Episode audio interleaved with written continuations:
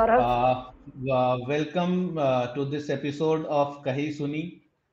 Uh, this is a podcast uh, by Sutradhar, and uh, we basically try to bring about uh, narratives and uh, talk about various perspectives about uh, Indian uh, ancient history and mythology.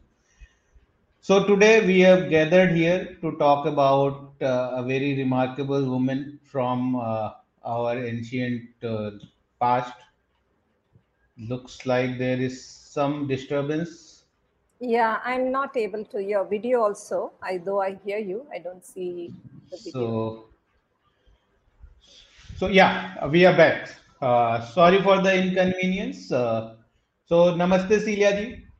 Welcome to this episode of Kahi Suni, uh, and in today's episode we will talk about a remarkable woman from our ancient uh, history, and this remarkable woman uh, is again a part of the series of various talks that we did, uh, which uh, are part of this anthology uh, called Arya. Uh, Arya is the anthology recently released by uh, Indic Academy, curated by uh, Shivakumar. And this book basically talks about ten remarkable women from our ancient uh, history. And these ten remarkable women come from various parts, various uh, facets of life. So we talked about women who had donned the mantle of the queen. We talked about the women who were warriors. We talked about the women who basically uh, did uh, help uh, shape the... the nation that we, the way we know today.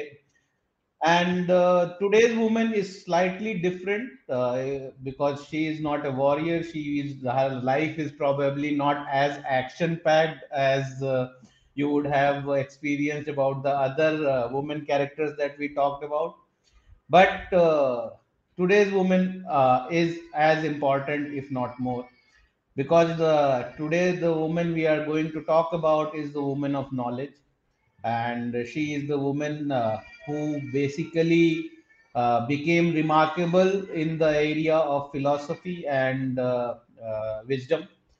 And she is a woman who, uh, so there is a very, uh, uh, this notion uh, in modern world that uh, women were not allowed to study, women were not allowed to uh, go to, uh, I mean, to go to Gurukul and uh, learn Vedic philosophy, Vedic literature. And this woman basically breaks that myth, uh, and uh, we will talk about that woman uh, with Celia ji. She has written the story uh, in this book Arya, and the woman we are talking about is Gargi.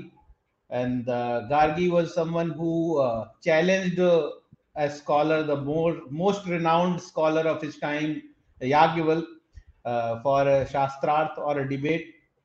And uh, so Celia ji, uh, before we get into uh, talking about Gargi, uh, let's uh, spend some time talking about yourself and how you got into uh, writing and how you got into writing about this particular character. Yeah, thanks uh, very much, Gaurav, and thank you for hosting us, you know, and all of us, and for the support for the book. You know, very, very thankful, grateful to you for that. Uh, In terms of your question of how Gargi and yeah, how I came into writing and why this story, right? So, I mean, if I look back at my journey of, you know, right from my childhood, I always had this uh, thing of finding out what is beyond, whatever that is, right? At that age, whatever it meant in terms of uh, why do people, you know, do the things they do, or, you know, just understanding, you know, how does human mind work? And that kind of sort of evolved even in terms of what I studied and what I did. And over years, I've, you know, done various things, even professionally and all of that. And then at, um, I, I was in the corporate sector. I was working for a long time. Then I took a break. I was doing things on my own, but I also...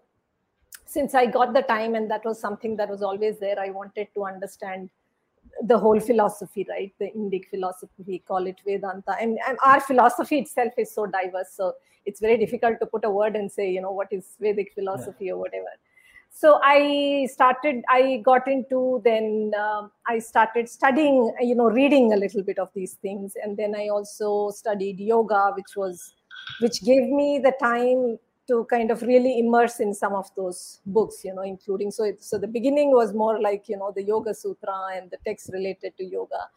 And I was amazed. I was amazed at the depth and the, I mean, no, because I have also been exposed to the Western psychology, and because what I, I've also done a ma master's in social psychology uh, on the whole uh, thing of creativity, right? On the whole science of creativity. And then when I looked at this, the understanding of mind from this perspective, it, it's just so much holistic. It just goes, you know, maybe three, four uh, levels, even beyond that. So that was like it, it, you know, from there, there was no looking back in terms of just the interest and what it meant. Also personally, I mean, of course, it's great to have, read different things and have all the knowledge, but what, what does it make of you? Does that impact you? Does that change me in any way, you know? Uh, does that make me happier, whatever? And, and yes, I mean, because of, there's so, like, it can be at a very theoretical level. You can, you know, look at these concepts and we can talk about very intellectually, but you can also take them and really start reflecting and apply everything to you, because everything does come back to you. And that is what our philosophy tells us. So it's a dual thing of, yes, you want to understand, but you underst- you want to understand because you want to understand yourself, because in understanding that, you understand yourself. And when you understand yourself, I think you understand the world. So, so that's where it kind of began. So I, and that is where, in fact, I encountered Gargi, because Gargi is an important part in a yoga text called Yoga Yajnavalkya Samhita. And it's a dialogue between Yajnavalkya and uh, Gargi. It basically lays out the whole, you know, path of yoga and all of that. So that's where I encountered, and I was quite fascinated that there is this woman who is, who seems to, I mean, we, today we talk of the glass ceiling, right? Women can reach till there, and then somehow there's something invisible which stops them. Here is a woman, and I think in our context, to be able to do that, to be at that level of, you know, wisdom and that level of understanding, experiential knowledge is is the highest, right? Is the highest in our this thing. And therefore, here is a woman who has done that and who seems to have been instrumental in bringing this whole knowledge out. So from there, I kind of just that interest in in this in Gargi, and then from there, I then read the, you know, Brihadaranyaka Upanishad and whatever texts were there around, you know. And then I had read those things. And then when this came up in terms of uh, anthology, I thought, you know, if there is a way that this woman could be brought out, but not only about this woman, but also bring some of that knowledge, some of that uh, wisdom, if it can even touch, you know, through the story, if it can touch people, that would be great. So that that was the intent of uh, so uh, yeah. So very interesting, because uh, it's it's important that we talk about these women, and uh, our modern world knows about them, so that uh, they don't feel like that women were always oppressed and docile, and they were always following behind men uh, in their various walks of life, because that was not the case. And especially here, Uh, she stood up and challenged a man, right? In a court full of men, probably, most likely. So uh, I'll uh, the very interesting part about the story that you picked up. Uh, uh, one is obviously most of the other stories have a lot of action going on. Uh, in your story, it's a conversation. So uh, it's probably uh, would have been very difficult, because you had to make the conversation very interesting, because in terms of the movement of characters or the movement of events was not that much. So uh, one thing I liked a lot about the way you have picked up, you started with a joke, and so it uh, it was like the, uh, that Yagyavalk says, no, I, I am not saying that I am the greatest scholar, I just need the cows. Right. So, so that, that, that sets the tone that uh, it's not going to be very heavy text uh, that will bog you down, but you can probably enjoy reading. So that is one thing that I liked a lot about this. Uh, I don't know whether it was a conscious choice or whether that uh, joke is there in your research. I, I am I am not familiar with, or whether it was your creation, but it, I found it very interesting. And then uh, you have basically chosen to uh, construct the story in a manner that you keep alternating b- between the current and the flashback to connect uh, the conversation with the Gargi's learning, where she would have uh, gotten them from. So uh, how you went about uh, constructing that story? It was a, uh, I mean, uh, can you take us through the process yeah. a little? Sure, sure. So yeah, I mean, in fact, the earlier version, which you know my co-authors have also read, started with that point where, which is the highest conflict, and to me that took a long time for me to reconcile, and I think that's something that even today, if you read the exchange between Yagnavalkya and uh, Gargi, the point where he says, uh, you're asking something that, you know, you, you, you will lose your head. Don't ask that because you'll lose your head. So that, mm. I mean, in one sense, it, it can sound so violent, right? And so like that... that, that yeah, yeah. So that was like the most dramatic in that whole exchange. And that's where the story started, where I, you know, began initially, my initial draft. And then, so then you start there and then we came back. So it was going a little bit in circles. So then I kind of came back to making it slightly linear with yet, uh, you know, with those uh, flashbacks. Now, by the way, the, the incident you mentioned, that dialogue is there in the in the Upanishad. You know, he says, yeah, I, I, I, I just it's need really rare to find humor in our uh, the, these uh, dharmic texts, right? And when you find it, you should cherish it. And uh, yeah. it was it was a good go, go, good way to. And this also shows uh, how quick-witted Yagyavalk was, and uh, he came up with an answer then and there. He was like. Uh, Uh, maybe he could have had a great career as a stand-up comedian also, because these days they are talking more philosophy than anybody else. But uh, coming back yeah, so, to the, yeah, that's the structure, right? Yeah. So yeah. to me, I think the thought where I started was I I thought this is such a great text. This is such a great exchange between. And, you know, in that exchange, he's explaining everything. He's explaining, I mean, between, you know, these dialogues, he's explaining the structure of universe, uh, you know, what is it that a man is, what he needs to do, uh, comparing him finally to the tree and everything, right? The entire metaphysics of the universe.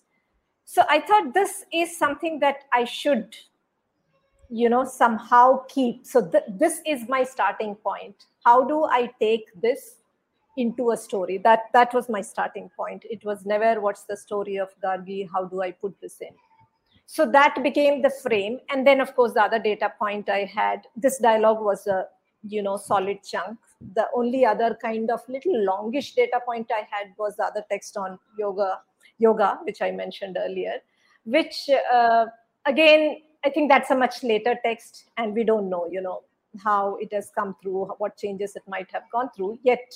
So that, that was another solid. So these were two solid references. Other than that, you hardly, I mean, I and I really looked around. There are references, there are places where she's mentioned, uh, but there's nothing to kind of really, uh, you know, uh, you know, bring in a chunk. So, so these two became my frames, right? I had these two pieces. Now it was, how do I weave and make it little easy on readers, or make it, because consuming, I mean, some of these, you can read a paragraph or two lines, you can reflect for days, months, years, right? And it takes time, it slowly grows on you. And maybe every time you read, its meaning changes because of where you are, where your mind is. So, So therefore, it was not something that I took lightly in terms of, uh, you know, and therefore I did a lot of work, even because I couldn't have given the entire dialogue as well, because that's that's also too long. It might not uh, go in yeah. the short story format. So I, I did a little bit of abridging and took that judgment of, you know, what I can drop and what I can keep. So with this frame, then I think, yeah, it was a little bit of a uh, simplistic thing of weaving her life from a chronological perspective. But what I did with that was to also, of course, one is to, yeah, what kind of a character was she, right? Because she she must have been somebody who who was born with that curiosity, with that curiosity. seeking somewhere, right? So, so though, things like that kind of helped weave that. And what I also did was to, if you look at the different uh, names of the different uh, segments of the story, each of them is uh, actually, if you look at Yoga Vasishtha, it tells you, and many texts, many texts refer to seven stages of enlightenment. So, you know, there are different stages you need to pass to reach that, right?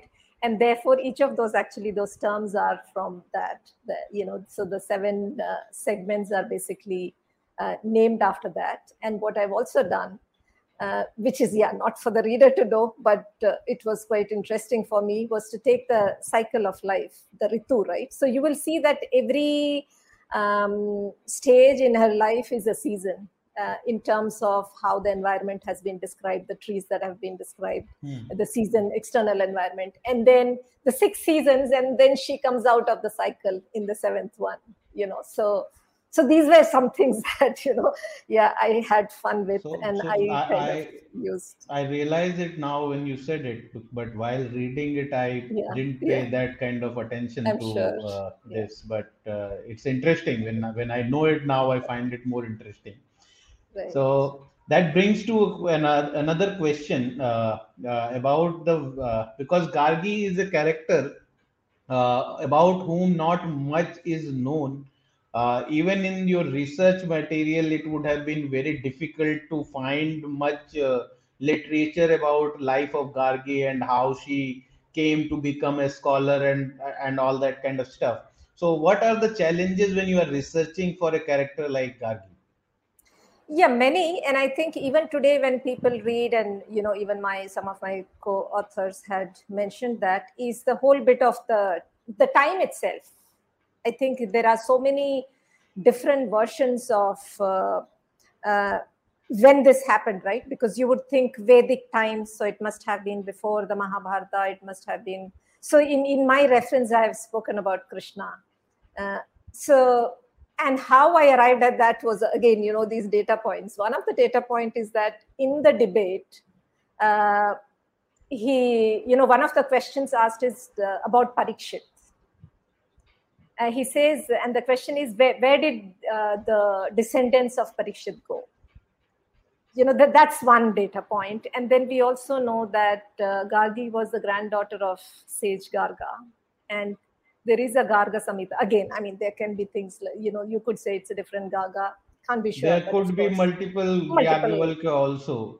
Exactly. So all yeah. that is there, you know, given we had to do a story and given. So yes, those were some of the challenges, but especially this bit in the dialogue, in the exchange, to have spoken about Parikshit and his descendants kind of clearly, I think, Ma says that, you know, it is somewhere um, much after that.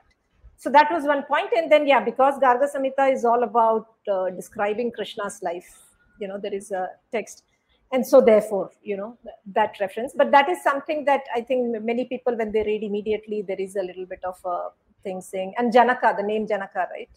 Um, Sita's uh, father. So how then again, Janak was many, right? So, so the, all the kings of Mithila, of Mithila. were called Janak. Right? Janak. Correct, correct. Sita's father was probably sixteenth Janak or something, right? So, exactly. so, so even that is confusing, right? Correct, Which correct. Janak was debating with Ashtavakra? Was it the same Janak who was yeah, talking to yeah. Yagyavalkya? It's very, I mean, difficult to put all these things together unless you do very deep research, and uh, maybe somewhere that distinction would become uh, clearer. Uh, but it depends on how deeper you want to go in the research. And that is uh, what uh, brings us to this another question that is flashing on the screen. What do you think is the limit to which dramatization can be adopted, especially with stories like Gargi's, where we have limited information to work with? Yeah, I think, correct. I mean, if we, ha if we had to focus a lot on her life, you can look at the dialogue, you can maybe perhaps think, because some of the data points are there, right? She was one of the, you know, Navaratnas in his court, that this dialogue happened. And the good part about this is the dialogue is there, right? What she says, what he says, and the, and yes. the court and all the different people. So that, that's a great thing. It's a very um, specific thing you have. uh, yes, I think it would then get into a person's imagination, given this, because this is the solid thing that you have, that given who she is, the kind of, you know, conversation they are having, the kind of question she is asking, and the kind of wisdom and knowledge that she's bringing into this uh, exchange, based on that, you would do it, right? Yeah, there is no really other thing to, yes, it is challenging. So I would think. So, I can, uh, so in your opinion, uh, is it easier or difficult? Like having less information available about a character makes it easier to write about her or more difficult to write about her? I think you have the freedom to imagine what you want. So that's the good part.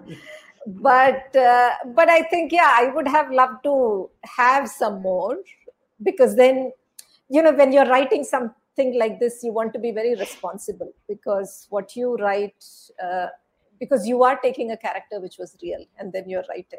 So there is a responsibility on you. And therefore, I think while, yes, you can be free, you can imagine what you want, I think uh, it would be irresponsible to just, you know, loosely imagine things and write.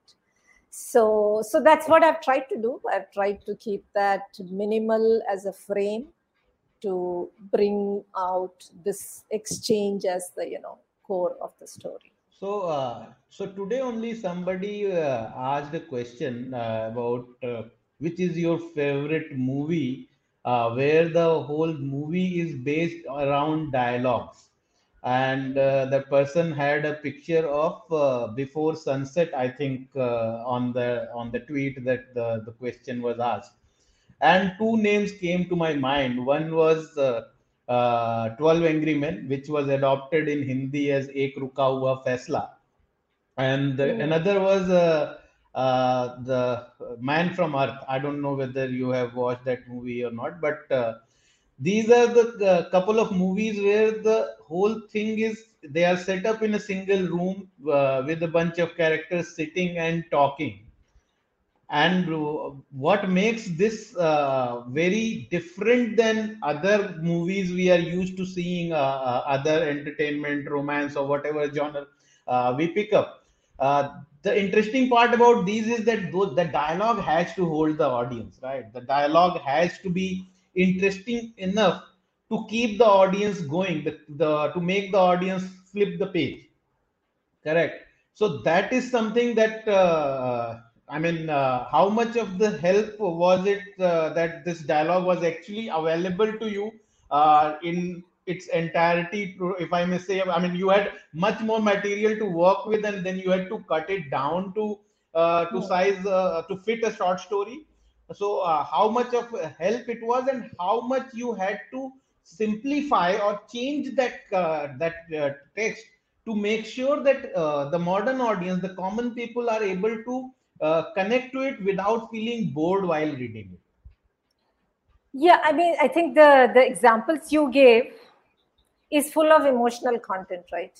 It is about life and what they're thinking, how they're feeling, and all of that, right? And there are many, I was also thinking while you were talking, there's a play, right? Tumhari Amrita is also, yes. It's just some, uh, yes. So it's just, letters, but, uh, yeah, but those letters are full of emotion and the drama that life is made of, right? Here, there is correct. No such drama. It's, it's uh, all philosophy. About, it's all, yeah, it's all heavy, about heavy stuff. Heavy stuff, you can say. But to me, I mean, in fact, I, I get excited about it, like how people get excited about, uh, you know, those dialogues. Uh, so I, I find it very fascinating, you know, this whole bit of somebody trying to, because, you know, there is a method to this madness of life. And that's how I see it. To me, it is, it is very interesting. It is like very intriguing. It is very, it's full of mystery and things you can find out and all that. But yeah, but fundamental difference is that, right? It's not about our everyday life and our pains and our emotions, our hopes, because that's what hooks us as human beings, right? That that's what stories are made of. Stories about this drama called life.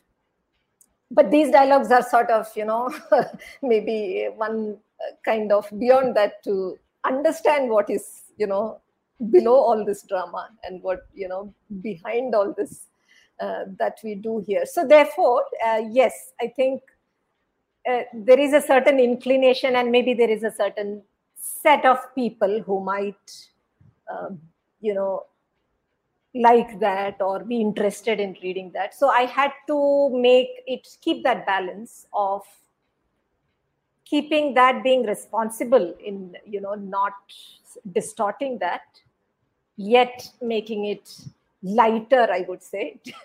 You know, you can't make it completely light, but, uh, and, and I think one of the things I did over a few iterations was to make it, uh, those are, you know, rest of it is kind of uh, in prose. This one is little bit, uh, little bit of poetry kind of thing, right? Yes. Just made it. So it also kind of makes it shorter rather than, and it brings out that people also know while they're reading visually that, okay, this is coming, you know?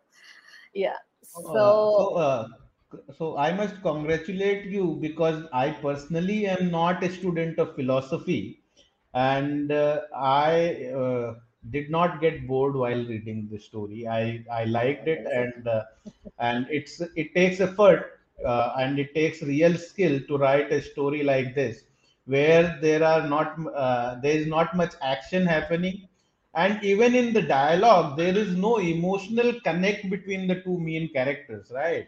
So Gargi and Yagyavalk were not feeling any bits of emotions towards each other. Uh, so it's even more difficult, right? Like writing a Before Sunset would be easier than writing this conversation, uh, and keeping it interesting for a common audience. So uh, I must congratulate you uh, about that.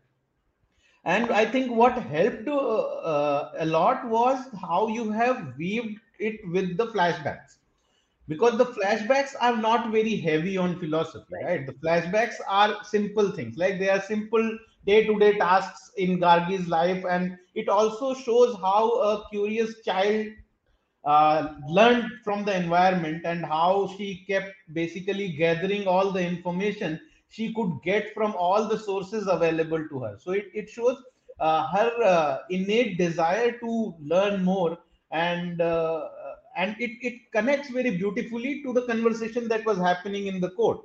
So I think that helped a lot, make, keeping that story interesting throughout. And as you mentioned, that uh, you tried to be a little pure, uh, poetic about it. So that also uh, uh, added to the flow, where I, as I, must, uh, I was reading it. So it's very interesting. So, uh, so coming to another question uh, from one of our audience. How relevant is Gargi in today's context, and what lessons uh, can be learned from the Gargi story uh, by modern women? Yeah, I mean, relevance, relevance of our, so two, two parts, right? Relevance of these texts are forever. It is for humanity. And I think if we dig deep, deep, deeper and deeper, and, you know, I think when you come to the last point, you'll come to our text, you know, that's, that's kind of given, and everything, even today, I mean, you look at science and where it's going, right? The quantum phenomena we are talking about, we say there is no matter, there's only energy.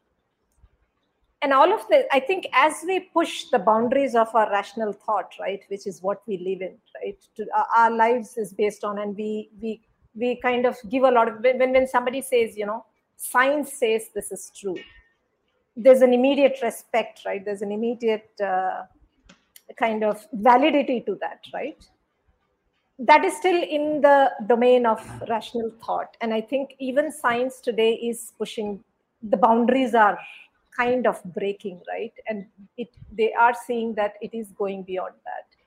And I think as, and wherever you start with, doesn't matter where you start the investigation with, I think once you kind of pass through all of this, you will reach, you know, where our Vedanta, you know, what the Vedanta says, and the knowledge that it has, it is already there, you know, it's there for all of us to pick from, take from, learn from.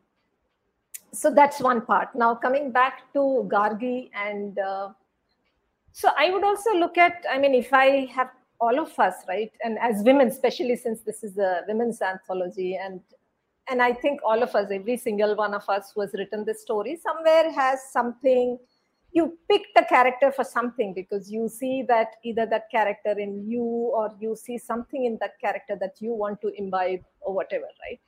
So to me, uh, and this, to me, I think to me, it is about how a woman, and I think, of course, it is irrespective of gender, but, but I think in our context of, you know, the world today, and like you said, we have certain preconceptions. Sometimes culturally over the years, we have, uh, you know, lost touch with certain things. So there, there is a certain expectation from women that, you know, women will are of a certain kind, will do a certain type of thing.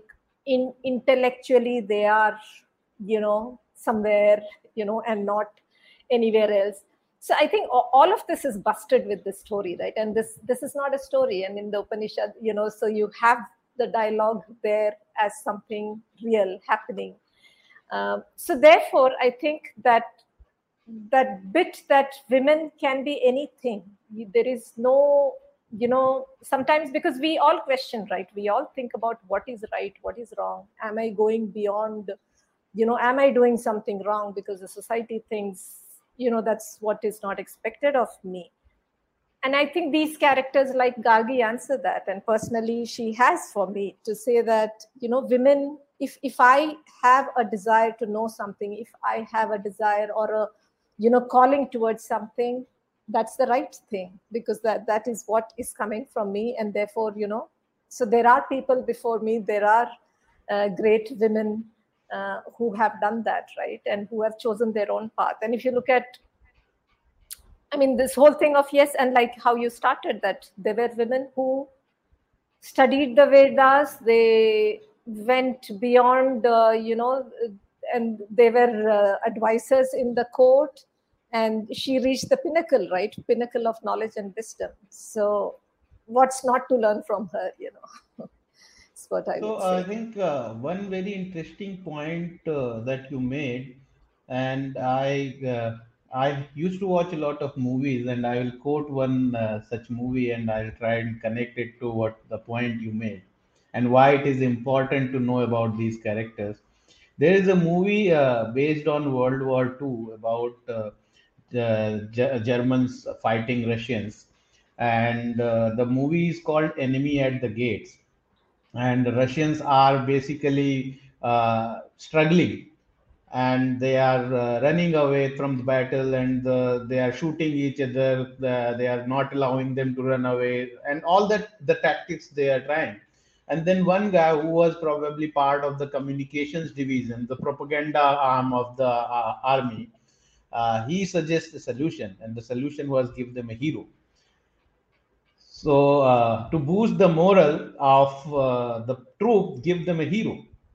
And okay. Then they boost up this Vasily Zaitsev character, who was a sniper, and uh, how he sniped so many Germans today, how this one. So every day they started publishing about him and uh, creating propaganda stories around him, creating pamphlets around him. And that boosted the morale of uh, uh, all the uh, Russian soldiers. And that is important here. I mean, the way if, you, if our text, if we analyze, we see, like when Yudhishthir was sad and he was talking to Brihadaranyaka, so he said, see what happened to me. He said, don't worry, you are not the first one who is facing this problem. There was someone before you who faced this and who braved through this. So you also can take care of the situation. So it's basically having a hero and ha seeing someone who has achieved something remarkable in the past uh, gives basically uh, what you can say motivation to people to uh, to achieve higher standards in their lives, right? So that that way, this is very uh, the way our entire ancient text is written is similar, right? When Yudhishthir goes and asks Bhishma how to tackle this situation, he will tell him a story. You are not the first, right? When Abhimanyu died, Narad came. He said, no, he is not the first one to die, right? Even Bharat died, even Mandhata died. He gives the name of like sixteen kings. He said, are you saying that they should not have died? If they died, everybody died. So the, the, the way is that everything is, uh, when you know uh, the examples of the past who have done something or something happened to them, it actually uh, helps you. In a sad situation, it, it helps you cope up with this. In a happy situation, it helps you understand the situation. And when you need motivation, they help you motivate, right? So that is why uh, knowing about these women and uh, uh, talking about them is very important. And I am glad that people are writing these stories. And uh, in that context, uh, another question comes to mind, and that is, if not Gargi, uh, who you would have picked up uh, in the uh, to write about? I mean, if I had to ask you to write one more story about another remarkable woman, uh, who would it be, and why? Yeah, I think I'll explore something else, you know, if I had to. Like, I don't have a name in mind, but I remember one of the things I did, and, uh, you know, Ulupi was a story that, uh, I know, uh, Ranjini wrote. Yes. Ranjini, yeah. Uh, but that was something I remembered later. I couldn't connect at that time. I remembered later that there was something we were doing about, you know, women from mythology. So this was something I was quite amazed that, okay, there was a woman who actually went and told Arjuna that, you know, uh, so she she she expressed her she desire to him. Yes, so I thought that was, okay, that's interesting. In fact, so then I had, uh, you know, read up about her and done something. So that's something I can think of. But yeah, I mean, if it comes now, I will explore a very different facet of, uh, through, maybe that will give me a good opportunity to also get into Mahabharata the way you guys are, you know, completely into it. So, yeah, I don't have a name in mind, but I think what I'll do is something very different from what I did here. So, is uh, how I would think. So I have I have one question which uh, is probably uh, applicable to only two of you in this Arya anthology, uh, and you might have guessed it. Uh, my question is, at what point point in your process you found out that there was another author writing a story about Maitreyi and how it affected you in this uh, journey? Yeah, because how you I took think that uh, information. Yeah, both our stories had, uh, I mean, the, the other character comes in, right? Uh, yeah. There is Maitreyi. So there is a lot story. of overlap in terms of the characters, right? Yeah, yeah. Uh, I think, uh, was it, just thinking back, maybe we knew these were the stories, was it? But of course, I mean, once we had our drafts, then we did uh, read through each other's stories and, uh, you know, commented and kind of did that. But yeah, I don't know if we, if we really tried to fit in and say, see, I have said this about her. You say, you also say the same. None of that. I don't think we did that. Mm-hmm. uh, it's kind of independent, but both so of them you are, are not worried about being too similar or being too different from either of the stories. Like, let's say uh, Yagyavalk is a common character in both of the stories, and Gargi also features very briefly in sorry Maitreyi features very brief, briefly in your story, right? Yeah. So yeah. Uh, were you not uh, conscious that uh, is this Maitreyi similar to the Maitreyi in the other story, or she should be same? Or do I have to take a different approach and make it make her different? I mean, were those, those thoughts not in your mind?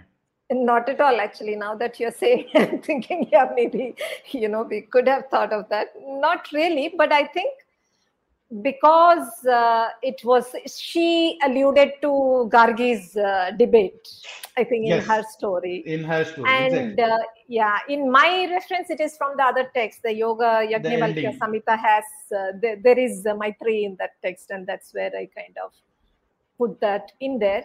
Uh, so yes, I think that part was uh, good, but I think, uh, yeah, over uh, this journey of the book, uh, it's kind of nice. I think Kavita and I, uh, somewhere, I think we also feel like, okay, you know. And you both are like, uh, inclined towards the philosophy. I'm saying yeah, you yeah, both yeah. are inclined towards the philosophy, and uh, it might have been and, a great uh, equation that you would have developed uh, among. Uh, absolutely, absolutely. It was a pleasure meeting her as well in Bangalore. So, yeah, so, somewhere, uh, yeah, I feel like there is some connection, you know, and therefore uh, connected stories and perhaps, you so know, there, some connection. Uh, there is one, one more question that comes to mind, uh, and that is, uh, how did you make sure, because this was an anthology about remarkable Vedic women, right? How did you make sure that this does not become a Yagyavalk story? This had to remain a Gargi story. And there is a big chance when you are writing this story, it will end up becoming a Yagyavalk story. So how did you manage to make sure that it doesn't uh, fall in that trap? Yeah, I think there were uh, different, again, there were different approaches available, right? One approach was, and which is the traditional story approach, is have an antagonist. And that antagonist could very well have been Yajnavalkya, because there are so many stories about him. There are stories of, you know, his, in different Puranas also there are, right? Of course, we might say there are different Yajnavalkyas, we don't know. But uh, that was one route to take. Also because he, there is this dialogue, heated dialogue that he, you know, tells uh, Gargi. Uh, that was an approach uh, that could have been taken, but uh, I think it's also a journey. It's also a journey of sometimes, I mean, like yesterday we were discussing about ideas of feminism and what it means, because if, if we start thinking of women against men, or, you know, women trying to be men, or everything that men do, or, you know, so you, if you if you have to be something good, you have to put somebody else down, you know. So I, I think I consciously kind of kept that aside to say, and of course, I mean, of course, even in, even our text kind of clearly state how great uh, Yajnavalkya was. And therefore, so that's kind of, that balance has been brought about. Uh, but to your point on how uh, to keep, I think he is a strong presence in the story, because I think it is because of him that the story moves forward. And, uh, you know, and that dialogue is at the heart of the whole story. But I think by giving uh, the lens of Gargi's life is how I think it was always about what she saw. Okay. Uh, and what she saw of him as well, and everything else, right? So I hope with that, it didn't come across as much so, uh, as his story. I, I'm...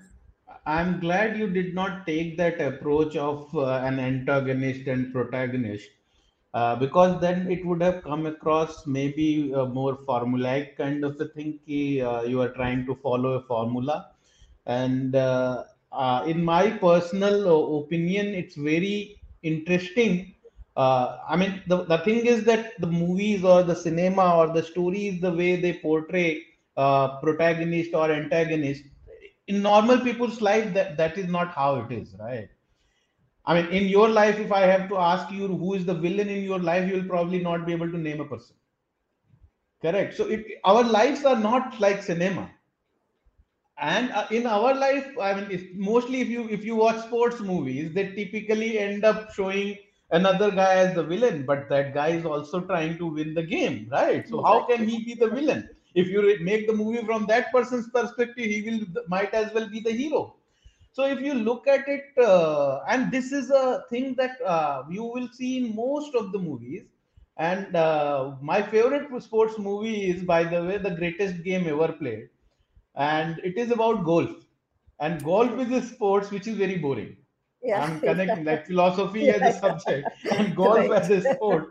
And in that, uh, again, there is this young guy, upstart, uh, a commoner, who picks up golf as a sport, maybe a Gargi equivalent uh, uh, for that. And uh, then there is this guy, Harry Warden, who is the world champion. He is the Yagyavalk of golf. Correct. And in the movie, uh, they have not shown, the movie is from the perspective of this commoner, how this common American rose to become a golf professional. And uh, he actually uh, idolized Harry Warden when he was growing up. And this is based on a true story, by the way. Uh, so this guy idolized Harry Warden uh, and he learned um, from him in, uh, uh, basically by idolizing him. And then there comes a situation when he is facing Harry Warden. And uh, there is a scene where this, uh, the Britishers, Harry Warden was a Britisher. And Britishers were gold champions and America were like upstart team. And this guy's, uh, the, the management committee or someone who from that, they say that how can a commoner beat him? And this Harry Warden says, he, if he beats me, it would be because he is a great sportsman. It's not because he's a commoner or a royal or something. So basically they have not tried to show Harry Warden as the villain. Yeah. And that is one of the things that makes this movie special for me. And that is why this is my favorite sports movie. Despite being about a sport which I have never played, I have never watched on television, and it's probably one of the most boring sports to watch, to be honest. If you are, I don't even know the rules of the game, to be honest. I don't even know how to count uh, uh, the the scores, right? So that way, I'm saying the, it's it's it takes uh, uh, tremendous efforts and skill to construct a story like this. But this has ideally should have more connect uh, with the masses, because the, their lives is also, are, are also like that, right? In your life, in your day-to-day life, there is no hero, no villain. You are going. We have enough drama and, without uh, the villains, exactly. And, you know, so exactly. And and uh, the thing about feminism you made about yesterday's conversation, I uh, basically uh, I watched some bits of it and I picked that point there, uh, where this was like uh, typically feminism is uh, trying to put male versus female. But that is not the case. And I was uh, re- uh, watching some video about somebody, I forgot who it was. And the point that person was making was that for our most of our existence, men and women were not fighting each other. They were helping each other survive. So all this belief that men were uh, trying to oppress women, or women were trying to uh, break away from that oppression and all that, that is uh, as big a myth as it can be, because most of the time they were trying to help each other live together and survive for a better future. And that is how we have also seen in our families and in our uh, daily life also. So, so this whole concept of men versus women, I uh, personally am also not very uh, gung-ho about, because that is not uh, true. And that should not be the case, right? You you grow together. There is no growth when you are basically pitting the two uh, against each other. Uh, so, I mean, a very long uh, point uh, to to, to say a very simple thing, but I think yeah. It was important. Uh, yeah, it's a very nuanced thing, right? Yeah, I mean, we cannot simplistically say anything, right? There are there are some things which are true, right? There are some things that I, there would be women who feel, perhaps, you know, that, uh, you know, they want to do things. They don't have this, you know, social structures or whatever doesn't allow. Today, I'm saying today or maybe, you know. So I think we have to be cognizant of what is, yet know that as women, we have our power and, uh, you know, and, and grow into that power rather than try to be something else externally, because that's what is valued outside, for example. So I think it's it's an individual journey for all of us, and we all go through cycles. And I have had my own, uh, you know, understanding and uh, growth and all of that on this uh, whole thing. And I think as women, I'm sure all of us have gone through our own, you know, our own experiences and our own inferences, and we grow into it. But I, I feel for any human being, right, it's not just women. For any human being, I think to be To be authentically you is what is what is freedom, and and to so, discover what is that power you have, and and to stay in that power. One uh, yeah. uh, thought that uh, uh, came to mind while uh, through this conversation uh, is that uh, all these ten stories, or if, if we pick apart other women also, they never uh, claimed victimhood, which is basically another thing that is very common these days, right? Uh, everybody wants to become a victim and whine about it. Most of these women went through difficult situations. Most of these women tried uh, and achieved remarkable achievements, but they never cried victim uh, in their life. Dekho mere saath kya. Kunti never said, you tried to burn me, my husband died when I was Uh, uh, like, uh, I mean, I became a young widow to raise five kids of, uh, on my own. Two of them were not my own also. So they, they never complained like this, right? They uh, braved through these situations. Uh, they all, I like, like Gargi also never complained. Ki, see, mere ko school nahi bheja, phir bhi main itna padh liya. So, so there was no complaining about things. The point uh, I'm trying to make is that uh, this whole situation, or this whole uh, what you can call it, this trend of claiming victimhood was not there in our ancient India, and they were all trying to live through their life and achieve. I mean, uh, it was more about uh, com- competition with self rather than uh, trying to see what others are doing, or are getting into the trap of a jealousy or ego or that kind of stuff. And uh, I was telling someone uh, in one of these conversations that if you had to pick uh, remarkable women from the ancient past, ten is a very small number. You will be able to find a plenty. I mean, uh, I personally have read through many literatures, uh, I mean, Ramayana, Mahabharata, and various other Puran. It is very difficult to find a weak female in our literatures. You, you will find weak male very easily. There are few, there are plenty, but weak females, there are none. And that says a lot, right? So, so uh, that again goes through that uh, Shakti and uh, that kind of philosophy that we, we have had. But I'm glad that uh, we, these stories are being brought out, and uh, you did not answer what next. Maybe uh, uh, you will probably uh, pick up some other thing. Uh, but I mean, in yeah. terms of writing, do you have any other plans? Do you uh, do do you continue writing more? And if I so, would, uh, what is in your mind? I would like to continue writing, and uh, yeah, hopefully something soon. I mean, I, I don't have a concrete, uh, you know, like I said, a character. But see, women and, uh, of course, philosophy is something very close to me. Women and what it means, right? Looking back, because, and even this book, by, and I think just extending your point, uh, Gaurav, that it is so important for us to hear stories that tell us that we were, you know, powerful, that you were not helpless. And maybe there's a variety of story. Maybe there are also characters that were, you know, perhaps, you know, victims, so to call. And that's fine. I think that's that's life, right? You have all kinds of characters. But I think we all grew up. I think our generation grew up thinking, if we look at, you know, what we studied and what exposure we had, more or less a bulk of us grew up thinking that we don't have examples to look back. And I mean, we had Amar Chitra Kathas, you would read and all yeah. that, but yet in popular this thing, we we did not grow up with strong stories. We don't think that we can look back and find women who we can be proud of. And I think what the identity we take of ourselves today is definitely about, you know, you you are your ancestors, you are a living, you know, your D N A still has that. And therefore, in your mind, you do somewhere, whether consciously or subconsciously, you think you are that. And therefore, when you have powerful stories and you listen to them, and they become, uh, you know, you become that. And so it's very important that these stories really reach our young girls and children and everybody around. But coming back, Gaurav, what was your original question? Okay. So, so I'm saying uh, there is this question from uh, uh, one of our audience members. Uh, and this is, uh, who is the most inspirational woman in your life? Oh, this feels like my M B A interview, you know. I, if I had to pick somebody.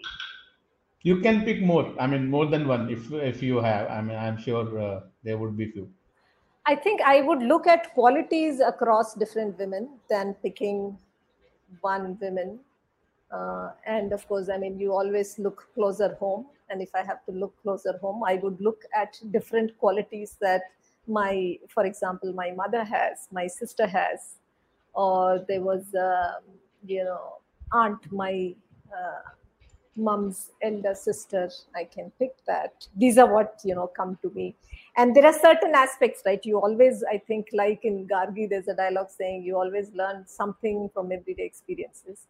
So there's always some quality that you can look at and be inspired by and pick. So I think I would pick those. So, uh, uh, I mean, we are heading towards the end of uh, our conversation. We are closer towards the one hour mark. So is there any uh, any uh, closing thoughts, closing remarks that you want to uh, uh, want to say and want to add to this conversation?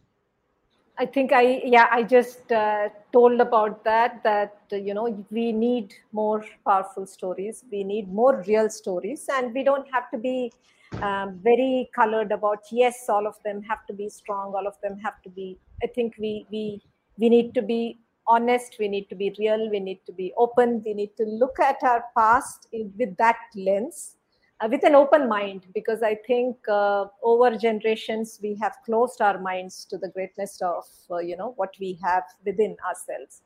And if we look back and if we take from there, I think there is so much, there is so much for us, not just as women and the stories, but there is so much for humanity there that we should, it is our duty to take that and also pass on uh, to, to, you know, the generations, coming generations. That's what I would say. And of course, I would like to, you know, show this book and ask everybody to read this and tell us how it is, and let's kind of, you know, make this a movement in terms of talking about women and strong women, that, and and make that normal, right? Let it not be an aberration that we have to pick somebody from there and say it was strong women. I think women are strong. So we bring that out through our past, and that carries on to the present and future. So uh, as uh, Celia ji pointed out, uh, read the, all the ten stories uh, from the book Arya. Uh, one of the stories is by Celia ji, uh, that is the story of Gargi. I will be putting the link uh, from where you can buy the book in the description of this uh, uh, chat, uh, this video. So you can click there and uh, purchase the book and uh, recommend it to your friends, because these are the stories that uh, we all should know about. And especially if you have uh, uh, girl child or uh, uh, kids in your in your family uh, who are, are looking for inspirations from our ancient uh, women, uh, this is one of the books that you can refer to. And one good thing about this book is that they have not tried to distort what is there in the original text. They have tried to stay true to the original text, and uh, that is a good thing. And And uh, uh, my personal belief is that most of our uh, ancient texts were uh, not written only as stories to be enjoyed and have fun with. They were written with the intent to teach a lesson to the future generations. And when we distort the stories in the original text, uh, when we are trying to do these retelling, we actually distort the messaging that they wanted to tell. And uh, this is very dangerous uh, uh, trend. And we should not be falling uh, victim to this trend. So uh, this book I have personally, I have read all the ten stories, and I can vouch for it that uh, they have stayed true to the extent possible. And for stories like Gargi and Maitreyi and uh, some of the stories where the uh, original text does not have too much detailed information, obviously there will be some creative liberties, so which is okay. And, and thank you, Celia ji, for your time. Thank you for being thank with you. us. Thank you very much.